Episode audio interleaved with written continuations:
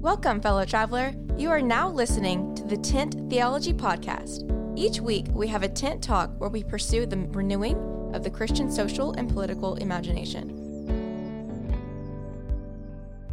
In this episode of the podcast, we want to be looking at this whole idea that God appoints people to positions of power.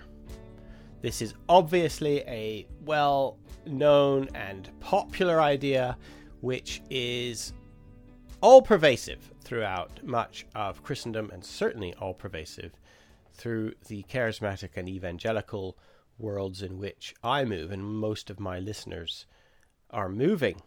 The first thing I want to do is to reiterate once again that patriotism is a religion. It has its own holy days, it has its sacred events, it has its sacred objects. It is a structure which tells you your destiny and your purpose. It tells a story about where you and your people are in this world and where they're going and where they came from. Patriotism is a religion which affirms who is allowed to live and who is allowed to die, who is justified in killing and why. Patriotism is a religion which helps set the boundaries about who and what resources people can have and who is a legitimate target for spending your resources on. Patriotism is a religion which affirms and justifies who is in and who is out and who belongs in certain patches of land and who doesn't and why you're allowed to keep them out. Patriotism has its own holy texts and founding documents. It refers to unseen powers which regulate and guide people's decisions. It refers to inherited traditions. It refers to ideas and movements that are bigger than any one person. In the best sociological, anthropological, or theological definitions, patriotism is a religion. And in the Christendoms that we live in, and the Christianized societies that we have, the religion of patriotism takes on the language and the forms of Christianity, but it is itself a rival to the way of Jesus, regardless of the language that is used, regardless of how well meaning or sincere or enthusiastic or sentimental its adherents are to Jesus or the Bible or Christianity. All we have to do is make a list of the things that patriotism holds most important and then we compare that list to the things that the followers of Jesus held or hold to be most important. This isn't rocket science. It's not actually complicated. What does your patriotic story tell you that you should do with your enemies? What does your patriotic story tell you you should do with your land? What sort of attitude does patriotism tend to want you to have towards foreigners? How does patriotism affect your attitude towards money and saving and spending resources? What is the patriotic story when it comes to your family and traditional family values? What is the patriotic story when it comes to your authentic identity, who you are, where you came from? What is the patriotic story when it comes to your destiny? How does the story of patriotism influence the way you think about where you and your fellow countrymen are going in this world and what their job is in this world? My point is very clear. The answer that patriotism gives to all of these issues, the things that patriots say are good and that you should pursue, every single one of those things the followers of Jesus, or Jesus himself, either said were bad, or they said they were temptations that you should avoid. Or they redefined those goods, such as family and family allegiance, to such an extent that the wider world saw the followers of Jesus as subverting and undermining the very things that they were trying to extol. And it's no different today. The problem is, is that back in the day of the New Testament, the rivals to the way of Jesus were pagan or Roman or Pharisaical Judaism. And so the contrast was much starker. And today, the rivals to the way of Jesus are Christian and Christianity and Christian nations and Christian culture. But you strip away the veneer of language and sentiment, and underneath you are left with the very same rival religion.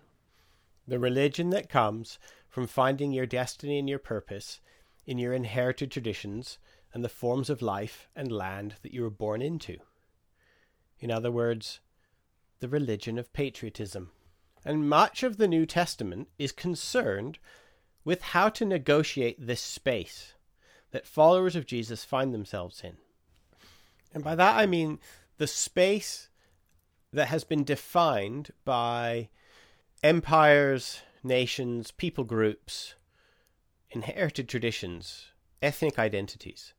And these are the spaces that followers of Jesus are always coming up against. So any mention of Jew and Gentile eating together, or of foreigners being healed, or of Roman centurions meeting with Peter, or Jesus healing a centurion's servant, these are all striking at the heart of a perceived difference between ethnicities and patriotisms that should have been preserved. And the New Testament spends a lot of energy trying to dismantle that very same affection and allegiance that was in the hearts of its Gentile and Jewish Christians and trying to form a new people out of these old people. Likewise, anytime Jesus heals an impure person, he's making a statement about what was seen to bring shame onto the chosen people as a race. Every time there is an act of non violence in the face of violent oppression, there is a statement being made about how we should hold our power and what we should do to protect our rights. In other words, followers of Jesus are not to clutch tightly to what is rightfully theirs, even when it's rightfully theirs. The book of Revelation is overtly concerned with empires and nations and the way that they rival themselves to the ways of Jesus and his people.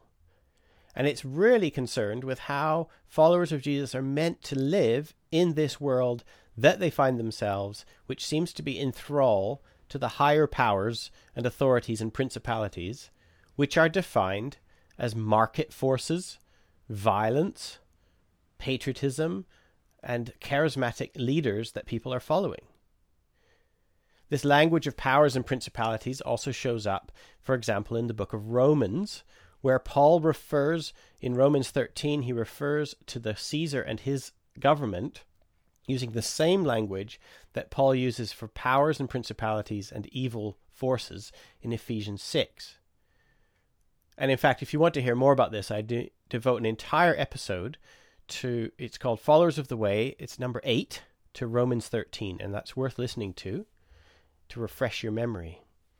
But the headlines here I want to point out is that Paul and the earliest Christians had an imagination towards their governments and their home nations and the rival countries around them, not as good things that sometimes go bad, but instead they saw them as bad things that sometimes can be used for good.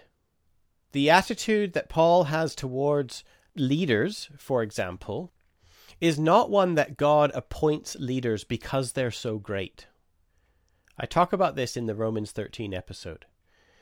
The appointment of the sword, which is meant to control evil, is not an appointment of something that is wonderful.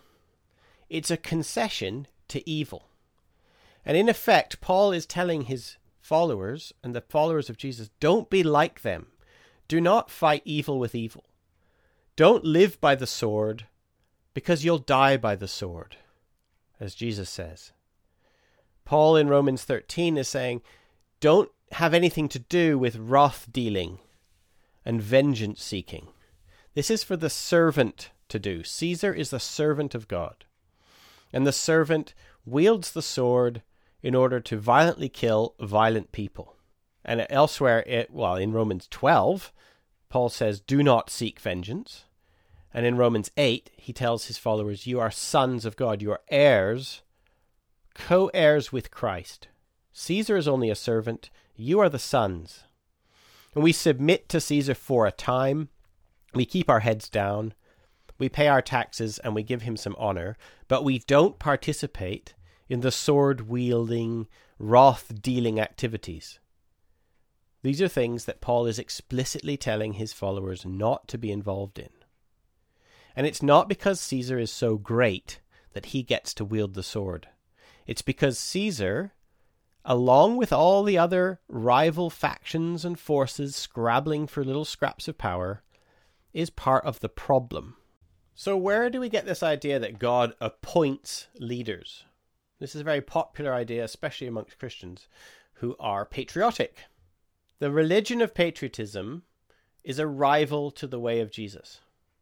And when the religion of patriotism adopts Christian language and thinks of itself as Christian, we now have a deeply entrenched form of life, utterly convinced that it is Christian, when in fact, in every conceivably important point, it is opposed to the way of Jesus. It is, in fact, very hard to live with this type of cognitive dissonance. And one of the solutions that Christendom has found is this idea that God appoints leaders. Because the religion of patriotism holds that nations and countries are fundamentally good, but sometimes they go bad. And so the history of the nation is the history of God's revelation on earth. Good leaders, and by good I mean leaders that agree with whatever principles the Christians at the time agree with, are seen as ones who have been appointed to make their nation a light to the world, or city on a hill. Bad leaders, i.e., leaders that don't agree with whatever given principles Christians at the time believe in, are seen as a punishment to the nation or a discipline, meant to whip that nation back into shape so that once again it can take its rightful position top of the heap of history the ultimate revelation of God. Underlying this approach is a view of history that is rarely understood or articulated by people who hold to the thesis that God appoints leaders. But in any case, this view of history is that the development of nations is the revelation of God. That history itself is moving towards an apex of God's self revelation. There are two forms that this can take. One is that God is micromanaging history in order to reveal himself more and more to the world. And the other view is that history itself is the controlling power and that God is subject to history's development. Both of these can be traced back to Hegel, who was the Prussian philosopher in the 1700s, who writes how in man's highest civilized development, God is most revealed. It's a view of history that sees different civilizations and nations as living in some sort of hierarchy, that the more civilized a nation is, or the more successful it is, the closer to God's self revelation it is. So you either see God as doing this on purpose, bringing nations to a point, or you see the development of human civilization itself as an aspect of God's own revelation. But in either case, this is a patriotic, nationalist view of history, which sees the rise and fall of nations as somehow containing truth. The appointment of leaders, then, is part of the way of safeguarding this truth, of guiding this thing called the nation through the rocky shoals of history towards its great destiny and end. Now, it's worth pointing out that every Christian empire or nation in history has had something like this in the story that it tells itself about itself. Hegel was only making explicit something that has been in the water for a long time, and Americans did not invent Christian nationalism, even though they are perhaps perfecting it right now. But the common thread that's linking the Roman, Christianized Roman Empire, the Byzantine Empire, the Holy Roman Empire of the European West, the Victorian Empire that stretched across the globe, the American expression of manifest destiny. The thread that links all of these Christianized nationalisms is that they saw their nation has been chosen by God for a purpose and that their leaders have been raised up and placed in positions of power in order to get the nation back on track or to bring it into its fulfillment. In the nation's highest development, God's will is most plainly manifest. The problem, of course, is that this isn't what the New Testament says at all. The final and best word of God is not to be found in the rise of one nation or empire. Jesus is the Word of God. The incarnation is the point around which all of history rotates. It isn't a linear line of development or regression, it's a circle, always coming back to the incarnation. The earliest Christians didn't look to their nations or the development of their countries or empires or tribes or ethnicities as vehicles for truth. They didn't see the leaders of these things as guardians of a divine spark or revelation of God. What they saw was a series of organized rebellions against King Jesus. And the word that the earliest Christians used to describe this kind of activity is the same word they got from the book of Genesis and the Hebrew scriptures Babylon. Babylon is the word that the Bible uses to describe empires and nations which set themselves up against the way of the Lord. And in the book of Revelation, the word Babylon now means Rome, but it also means any human group, any nation and tribe which is acting in the way that nations and tribes always act. The book of Revelation explicitly links this activity to markets and wealth and trading and organized military violence. And it calls this thing Babylon. What is more, those who participate in these activities are seen as taking the mark of the beast. Babylon and the beast are empires and nations which are rivals to the way of the Lord. And the ultimate end for these things, for the leaders of the different nations, is not that they are affirmed in their nationhood. It's not that the princes and the kings are given a rubber stamp of approval because they have now led history to this great point where every nation reveals something true about God. Instead, the Christian imagination for the end of nations was that every ruler would throw their crowns at the feet of King Jesus, that sovereignty would be given over to the Lord. Not that every nation would retain its own sovereignty and identity.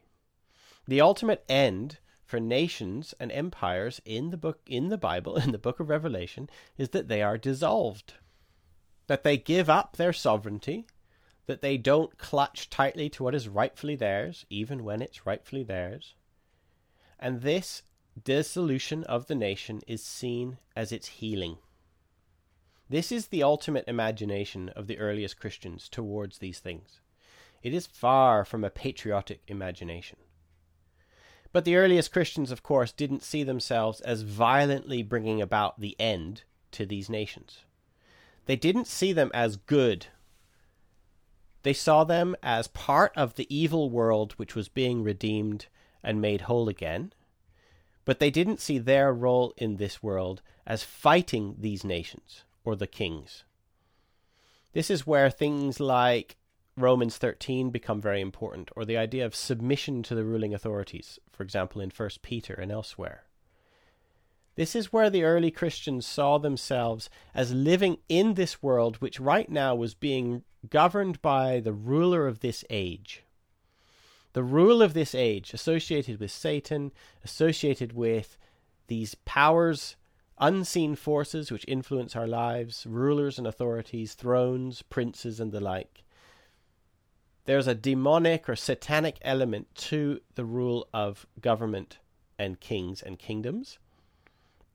And the early Christian imagination towards these things was to let them, in a sense, deal with themselves. Let the dead bury their own dead.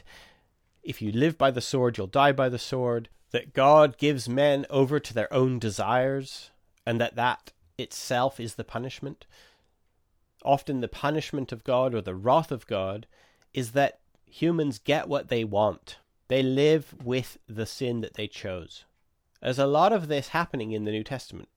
I guess it's like thinking of the, the, the kingdoms or the organizations of humans are going to come to a bad end because they are fundamentally unjust. They are fundamentally based on rebellion, organized selfishness, pride, greed, violence, exploitation, all that stuff.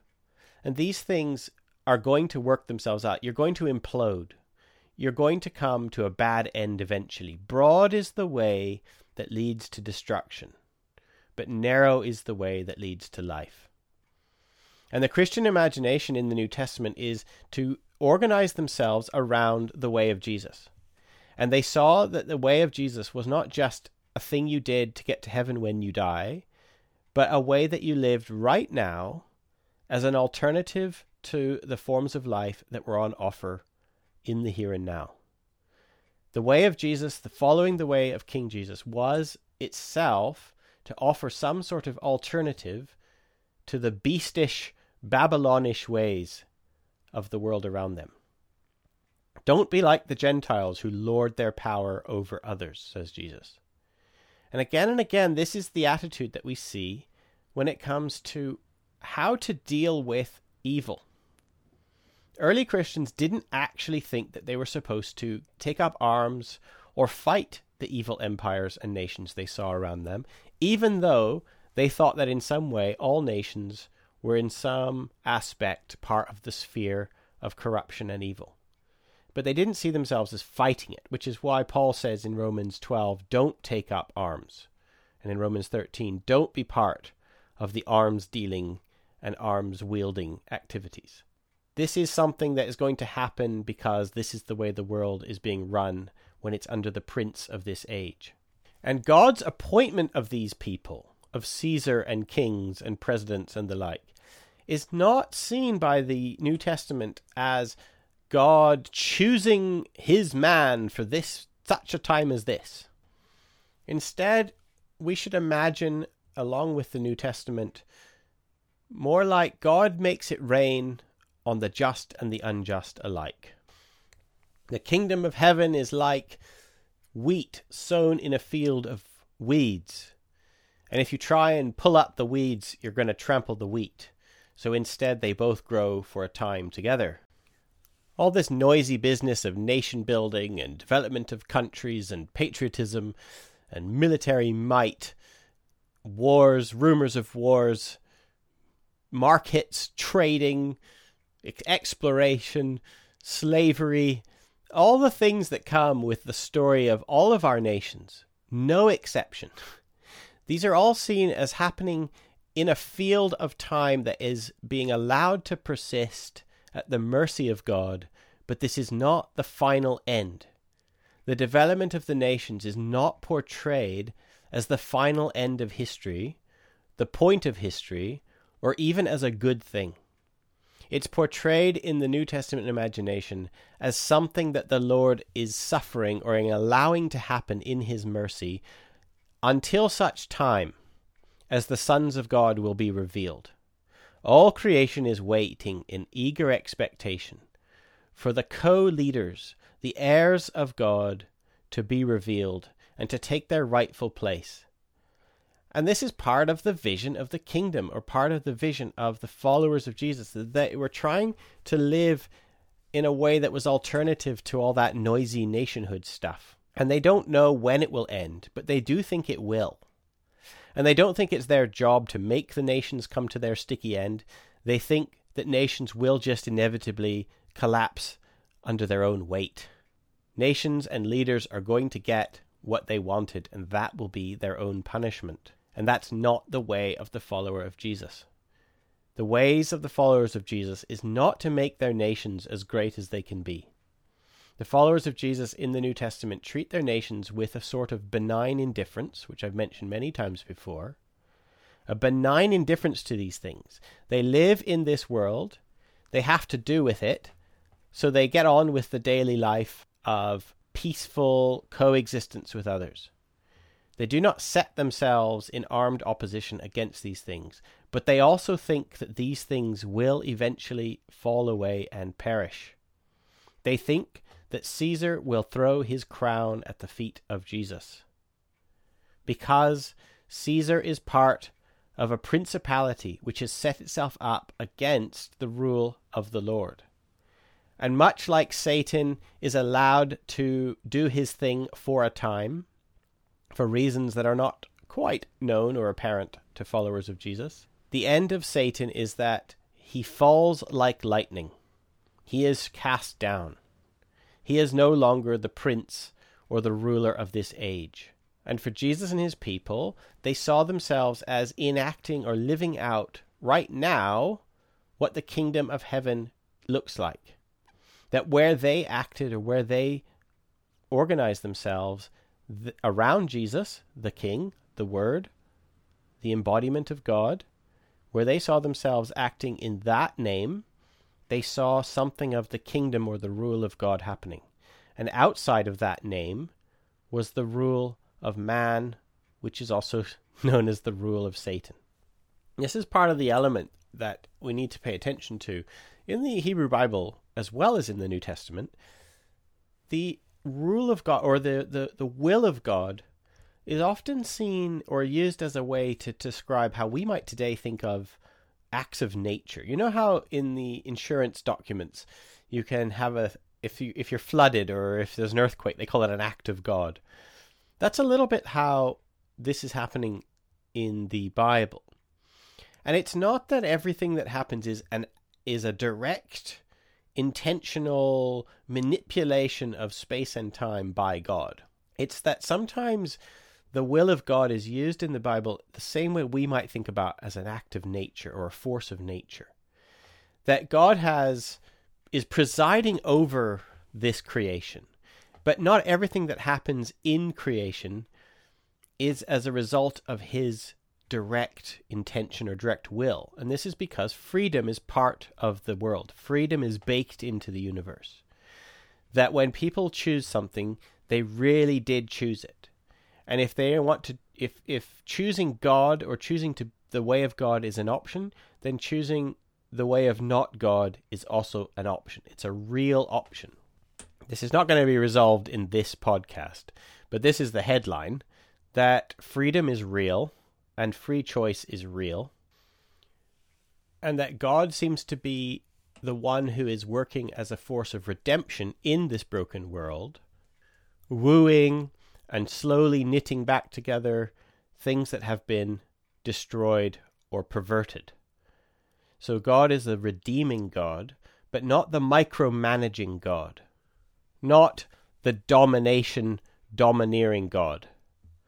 You can say no to God. And in fact, people say no to God all the time, and He lets them. And then, when they suffer the consequences or the implications of living a life that is against the grain of creation, it looks like punishment. It looks like destruction. It looks like the wrath of God. But they are getting what they wanted. I think this is a good way of thinking about this phrase that God appoints a leader or raises up a leader. I don't think it's a micromanaging, overpowering intervention. But it might be the people are getting what the people wanted. And in some ways, you can say that is God's will. But that's not the same as saying that was God's want. You can say no to God, and you will get the leader that you ask for. And that can be its own punishment. All leaders of all nations are part of an organized system of rebellion against the way of Jesus. There is no exception to this rule. And so all leaders and all nations will be part of the wrath of God. They are part of the system that Romans 13 describes of the sword wielding, vengeance seeking, wrath dealing business of violence begetting violence. This is what nations are like.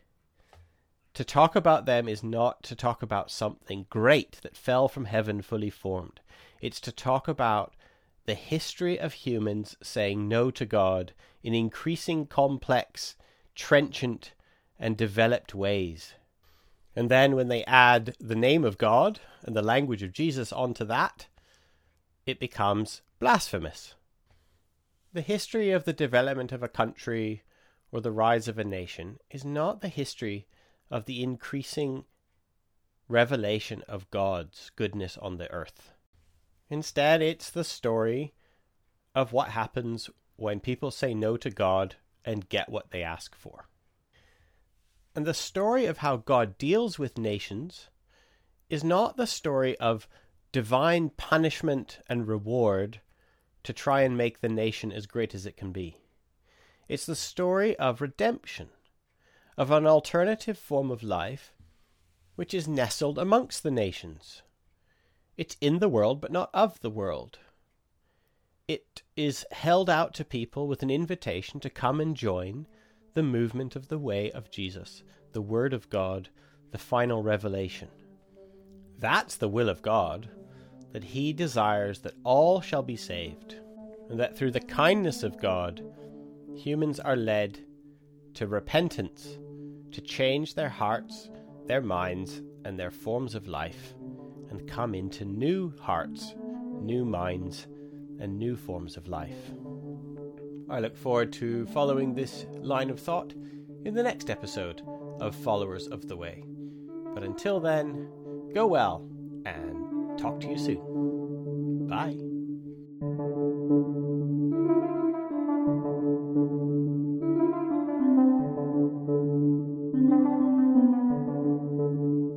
Well, I'm very happy to welcome back to the tent Sean McCoy and Christopher Marchand, my two good friends who we talk about theology and politics and social imagination. And it's the kind of thing we'd probably want to talk about this stuff even if we weren't being recorded, which is such a joy and a pleasure to have them here again. And Chris, we have just been talking about does God appoint leaders and the book of Revelation and nations and the fall of nations and the healing of nations, also so many things. And I can see that you are you want to talk, you want to ask me something, or you want to talk about what what was on your mind when I was talking about all that stuff. So what's really interesting about your topic is that here in America, we are in the midst of a regime change, or at least we think we okay. are. You know, as we record, uh, we'll see what happens here. Uh, you know, the, the official inauguration yeah. day is January twentieth. Uh, but but let, us just say that we are. You know, you know, I, yeah. I believe that we are, and with many many people, when Joe Biden became elected president, there was just such a sense of relief, and right. And I think what I saw in that, whether they were Christians or not, uh, followers of Christ or not, there was a sense of, oh, now finally God's work can be done. God's will can be done. Oh, right. And uh, right. And so I think in your in what you talked about, there's a, a, chance to always be in a place of discernment of going well okay i think my party may have won or such and such or whatever it is but to just always take a step back and uh, what I want to bring up, hmm. what I want to bring up is a meme that I saw that won't let me go. And, uh, and it's it's brilliant. It's it's you know how people do. It's it's actually a meme that someone put words over a clip from The Simpsons, and it's okay. Bart Simpson, and he's looking dejected. He's looking dejected on the side of the road, and he says, "Finally, no more kids in cages." And so, what it's expressing is, okay, we the right yeah. people are now in power Biden's yeah. president. Finally, we're going to have some justice. And then Homer comes right. up to Bart and he goes, no. no more media coverage of kids in cages. Yeah, right. And uh, and I yeah. and I just thought it yeah, was so yeah. brilliant. It's like a gut punch. It's a gut punch, yeah. And so yeah. I think there, there's something to this meme. the meme is the word of the Lord. Our last episode was about prophecy. this was a prophetic word to me in the sense of saying our job isn't to just sit back and be relieved now. like uh, uh, and I, and again, I, I don't know how our listeners are might might be divided on this issue, but I just see a challenge there that nope, there's still going to be kids in cages, and the church's mm-hmm. job, the followers of Yeah. Christ's job, is to stand with them and to bring light to that. Yeah, that, that's what I was thinking about.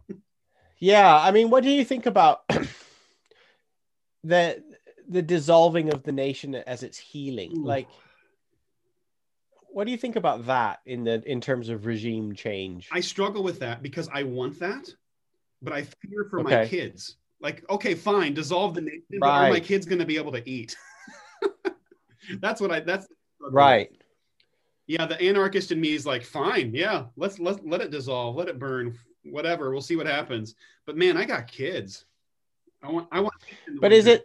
It's not the dissolving of peaceful relations between humans. It's the dissolving of that addiction to sovereignty or whatever that we see in leaders. Like when when the when the rulers hand their crown at, at Jesus's feet, they're basically saying, "I can't solve my people's problems. I can't do it. It's not. It, the buck doesn't stop with me, right?" So weirdly, like when we when we all have a collective sigh of relief that Biden is president, we're not casting our crowns at Jesus's feet. Mm. We're putting them all at Joe Biden's feet, right? So the dissolution of that kind of myth that once the nation has once the right person is in charge with the right powers, then all will be well. That's the dis- that's what needs dissolving, right? Because the lie is that we constantly think that we constantly think if only the right person was in charge and that's what's hurting our children right like that's why our nations are so bad it's hard to know what stake we have in any election i'll be honest. We need to talk with somebody about not voting again. Because i totally understand that not voting is could be seen as such a privileged position and it comes from complete utter like white privilege. I can understand that. And at the same time, I can also understand why a follower of Jesus might just say, "I want to have nothing to do with any of your noisy elections and things." I, yeah, I don't know. Do you think that America would dissolve if the followers of Jesus refused to to support Republicans or Democrats? Oh, boy, I don't know. I, I don't have a good answer to that. It's a fascinating question.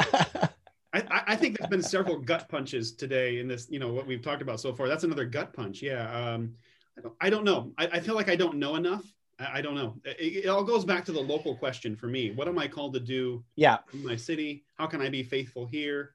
Right. Which is another form of dissolving the nation. So the healing of right, the healing of politics is the dissolution of the nation, and by that we would mean something like William Cavanaugh, who's this p- political theologian who I've talked about before. I mean, I actually indebted to this guy for giving even using the the language of cultural imagination or political imaginations from Cavanaugh.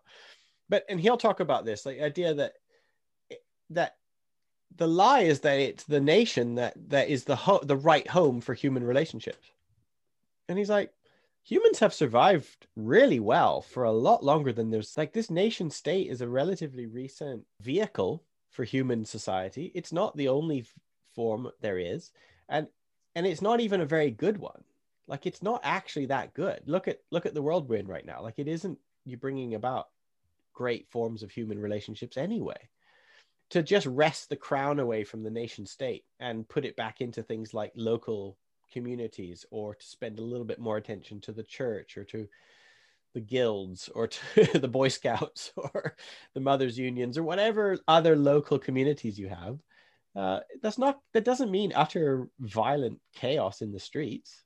It might mean less chaos in the streets actually like the more you the more that you are obsessed with the nation uh, solving all your problems probably the more dislocated you're going to be from your own neighborhoods. And the less checked into your local environment you you, you might be because you're expecting london or washington or beijing to do it for you.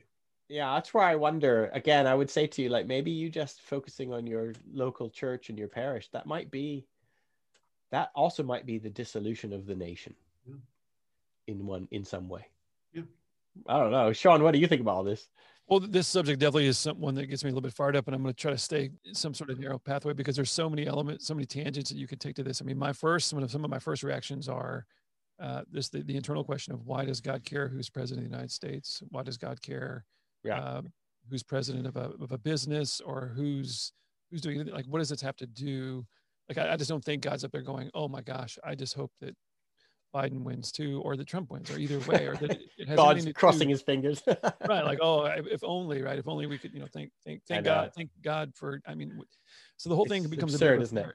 right Yeah. it becomes a bit of a paradox and it, it really speaks and then then you have to ask well why is that even part of our mantra like why do we even ke- like what what, what is the association and i think it- it, comes down to this idea that that it is righteousness and it's it's the correct way and then there's also benefit. And i think i think chris alluded to it. There's an element that we have to recognize and that is one of a, fear of, of concern around ourselves and around others and around well we i want this life that i have and i want these things to be okay. I want there to be comfort. I want to i want to understand and have control and i want to be able to to Mm. basically do and count on these things. And so by doing so if somebody's doing that and if i can if they're in a position of authority we can get our so if if they've if they've accomplished something that allows for that you start to bring in god into this like it's god ordained if you go back and look at the history of I mean, just look at the his, history of the aristocracy, right? The whole idea was, well, God blessed you in battle. You won. You're the winning team. So, ergo, you know, you have some sort of connection with the divine because you've benefited.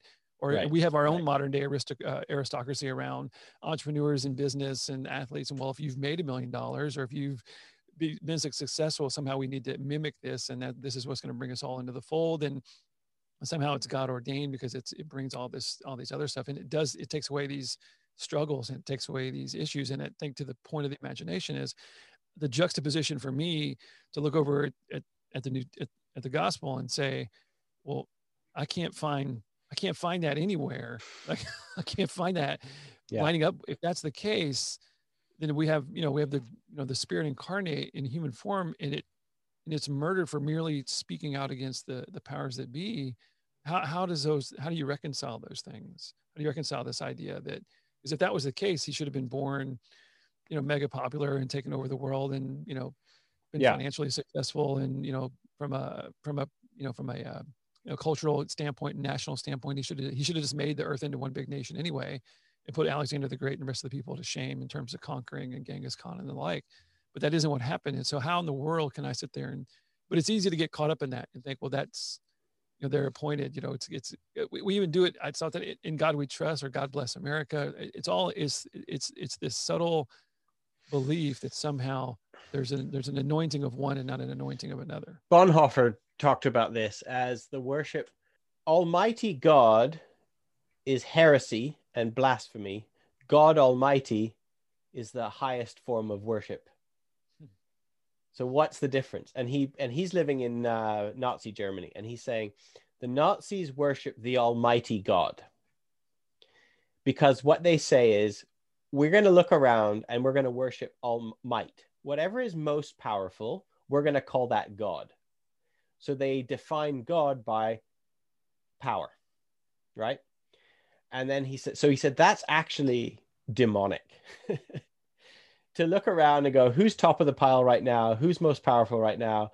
Which nation is the most successful in history right now? Oh, that must be God's favor on them. Almighty God.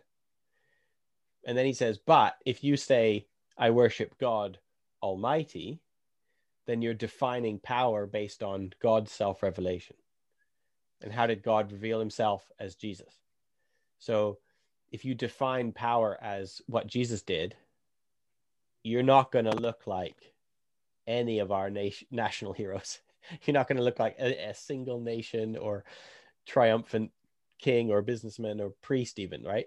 So it, this idea is like human society has just made something and then called that God, which is what we see all the time. Whenever we see somebody win some sort of powerful election, we always say God's favor is on them. It's like, no, that was just a demonic system that threw up yet another demonic actor, right? So, so the, the two of you with your theological backgrounds, and obviously you're very astute at this kind of stuff, help help me understand something that I've been struggling with in relation to this. And that is if God was interested in us worshiping uh, the almighty you know this this amazing in, in a sense this almighty god to flip it a little bit but let's say it's true and god could smite and could do and can and would god created all this could destroy all this with with with what a thought and it's this omnipotent thing. If the whole point of our creation was just to worship god and just tell all that hey you already know it but we're here just to tell you how amazing you are. What are we waiting on? And why what is this whole what is this segue over to earth and living this life? If it's only to get to a certain point to get to him just to say hey you already know you're amazing but you just created me to tell you that. But, but even but jesus even defines worship. I mean worship that is acceptable to god is this i mean in the book of james that you take care of the widow and the orphan. Or jesus talks about how you love god if you do what i command which is lay down your life for your friends. So like it's not hidden. What what true worship looks like through a jesus shaped lens is not a secret. And it looks like the opposite of dominating your power over others. Do not be like the Gentiles who lord their power over others. And so, right. like the worship of God doesn't isn't Sean Feucht leading some sort of worship protest against coronavirus lockdown and calling it a prote- a freedom protest. That's not worship of God. And in fact, that kind of activity is distinctly and explicitly described in the Bible as something obnoxious to God. He hates it in the book of Amos. Or we right? could go to a mall and sing. We, we could we could do the choir thing at the mall in California. We could do that. I don't know right. that story. Like I hate that stuff. Yeah, exactly. I mean, like you are just doing the opposite. All you're gathering yourselves together to dominate your power over a space. All you're doing is you are using your collective power to dominate the agenda and the space of other people around you, and you're running roughshod over their wants and needs. It's like I hate that, says God. Um, True worship is this that you lay down your life for your friends. Right? I mean, it, that's just so obvious. It's so the opposite of anything that these anti mask people are doing or that these worship as protest to to our freedom kind of people like it's just so opposite that it's that it just requires the only way you can describe what's happening here is if you realize oh yeah they what they are doing is they are identifying the american way or whatever it is and calling that god that's how they can do this in good conscience because they've been given a religion which essentially just looks at our culture right now is the one that's brought us freedom.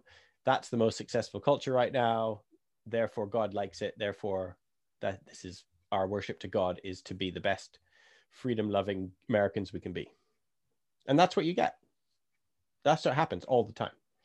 And so uh, we're just trying to to think differently. Like maybe your maybe your the politics of praise is to do what jesus said. Maybe that's your praise to just look a little bit more like jesus. But I, I think that's where worship culture and politics meet actually. It's where you see that so often the uh, how often we're seeing the patriotism explicitly being linked to christian worship. Like it's not even it's not even like critics like me just saying oh you guys are actually worshiping your flag. It's like the people who want who are they want you to see that how patriotic they are. They want you to connect their flag with their Christian worship. It's so explicit that what they're doing is they are worshiping Almighty God, not God Almighty. They're not defining God based on Jesus. They're defining God based on the most powerful human structure that they can find. And you just see it happen over and over and over again. And I think the ultimate way that we respond to that, I think, where is is in the, in the true nature of, the, of, of what Jesus teaches us, and that is to love them. I mean, that and I mean that sounds trite and it always comes up, but what I mean by that is it's really, I think it's really, can you can you sit in that shalom? Can you sit in that tension between between having that person that's I mean I saw one yesterday. A guy ran, a guy drove by uh, on the highway with probably what had to have been a 12 or 14 foot flag, like by three or four meters. I mean, and all it said in big white letters was was F-U-C-K Trump or I'm sorry F-U-C-K Biden. Right. Yeah. It, it's a response because there was a there was a truck here in Fort Bend County that did the same thing to Trump when he got elected, and this person was just driving around doing that, and it's like. So you can get all self-righteous and oh, this person's a jerk, and I can't believe my kids could read that, and they're, you know, or, you know, or we or we put out our hand, welcome them, welcome them to the table, and try to walk him through it. I think part of the thing that I'm noticing now, and this is where it's very hard to. Chris is just shaking his head at the uh, FUCK Biden. Thinking about the effort it takes, like that took a lot of time and those money. Not cheap. Yeah, they're not cheap. I'm like thinking, goodness me, paint it, do get a Van Gogh flag of like one of his Yeah. feet. Come on, like what, what a waste of time. I know, I know. We we invest. It's not like we're like um quietly, accidentally rebelling against the law of Jesus. Mm. We are loudly, with great enthusiasm and effort and money and resources. And it's the people who, uh, quite often, the ones I'm concerned about are the ones who call themselves Christians who are doing that. And that's where I'm kind of more focused on. But like our, our rebellion against the way of Jesus is not accidental. It's, Mm. it's really deliberate. Like we are gritting our teeth and pushing against the headwinds. We're doing all we can to turn Christianity into a movement that is opposed to Jesus. Right. And and uh, you just see this all the time. And so I, I guess I'm just trying to what well, I was going to say to Sean is part of my issue is that I feel like we're supposed to love our enemies. And I'm starting to notice that like notice how often people who call themselves in all good faith they call themselves christians are actually my enemies. And so i just have to aware of that. I just have to be aware that like actually the people who probably want my life to end and probably don't wish me and my people well they probably are people who call themselves christians with all sincerity if i'm honest. And and in lots of ways they're as much my enemy as isis is or something like that like they they do actually bear me as much malice as somebody like that as you might expect a typical enemy. So how do i love those people? But we live in a world in which oh but they call themselves christians so they're your brother in christ. Like they're not though are they? Not really. I, and so this is where i'm starting to realize all right i do have to live i have way more enemies than i thought i did. It's just that a lot of them call themselves christians. Um so now I'm trying to live in that world and figure out what to do about that. but I agree. You're supposed to. I'm supposed to love them. Of course I am. And for me, that might mean not trying not to eradicate them or trying not to dismiss their personhood. Well, I, I do I do want to acquiesce that you know that that we hear that all the time, and I and I even have gotten to the point where I I know that's the answer, but I hate saying it sometimes in terms of yeah. because it creates this like oh well here's this storybook you keep saying that but I, I don't know what the heck that means i haven't even actually seen it work you know it's What like to love your enemies? You mean? right it's this fairy Yeah, tale yeah. thing love our enemies of we're, course. you know, we're we're firebombing Soleimani and arrest these people you know like it's like it's not happening and even on the streets you go to a, a protest or something like that you go to a political pro or even anything go to a school board meeting that's local and you have people Doesn't want happen. to like tear each other's throats out or on apps you know neighborhood apps here and i mean they're just you know just all over each other and it, so I, i'm not i'm not and that's why i said i don't want to be just say it like it isn't like it's easy No, but it's so rare. It's so rare, which is why Kierkegaard said Christendom has done away with Christianity. It does not exist. Followers of Jesus do not exist. and we we hear that as if he's exaggerating to prove a point. You're like, well, what if he's true? What if he's right? well uh, well i would say that th- that that that that, that paradox that crucible you're talking about that you're trying how do you rectify all these things and even even as a as a follower of the way like I, as i would consider myself the the the that difficulty well, now do i do with this? Looking at the way that i live and where i live and how i live and what's expected not just of me but then i have a family and friends like this is my and these are all those people. And i'm like in my head raging like why I, it seems to be counter to what i'm doing. And it's it's it, it's very very difficult. Because i'm not even those people i don't i mean these are people that i know and i know that i have i'm different. But I think so. What I'm thinking, and maybe we'll come into land to bring it full circle, is that it's because I think being a follower of Jesus is not systematic, it's not structural. So the reason why I have still some hope, uh, which I admit dwindles, uh, it rises and falls. If you put it on a graph, it would it would go up and down. But the reason why I have some hope, and I'm still doing this kind of stuff, is that Christianity is rubbish. Like it's really bad. It's an utter failure. The religion of Christianity, the institutional, the inherited traditions and structure and ap- apparatus that we've invented is actually bad at instilling uh, Jesus' way of imagination in people.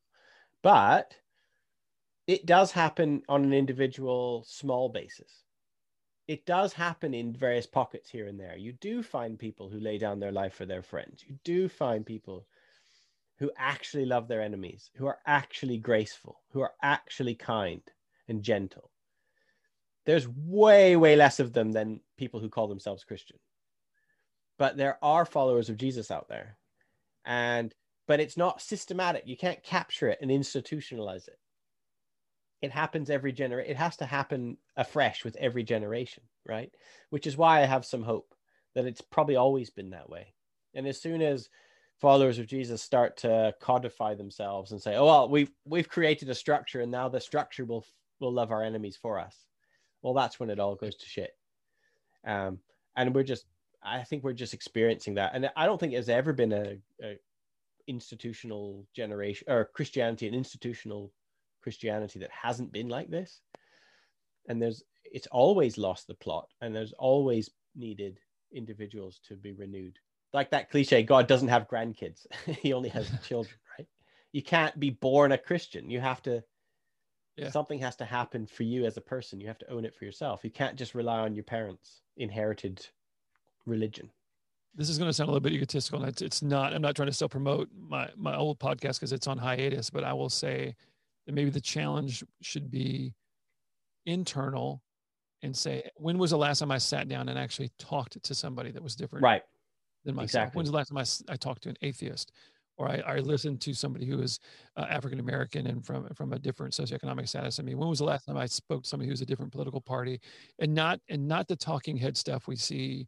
And every time I do, and there's some, and whether it was in my old podcast or even in my current around the oil and gas industry, I've talked to people because I'm I'm doing this podcast around the oil and gas industry as far as a pro podcast in a sense, and I but I've talked to a lot of people in the renewables world and stuff like that. And in in this idea, there's supposed to be this dichotomy, like enemies. It's either got to be, you know, either you love wind and solar and you hate oil and gas, or vice versa. And once you get past all the noisy rhetoric at the top, you come to find out that everybody gets that it's everybody gets it underneath. If you, if you can get past the the the facade that's that's printed out there, and they recognize certain things. If you can get to the human side of it and sit down with them and actually talk to them for a while, yeah, to find out those those narratives are not quite as sharp as they appear to be. Yeah, you you, you break out of the seeing people as uh, members of certain groups, and you start to just see them as individuals, and something changes, or or that's where you get a real connection.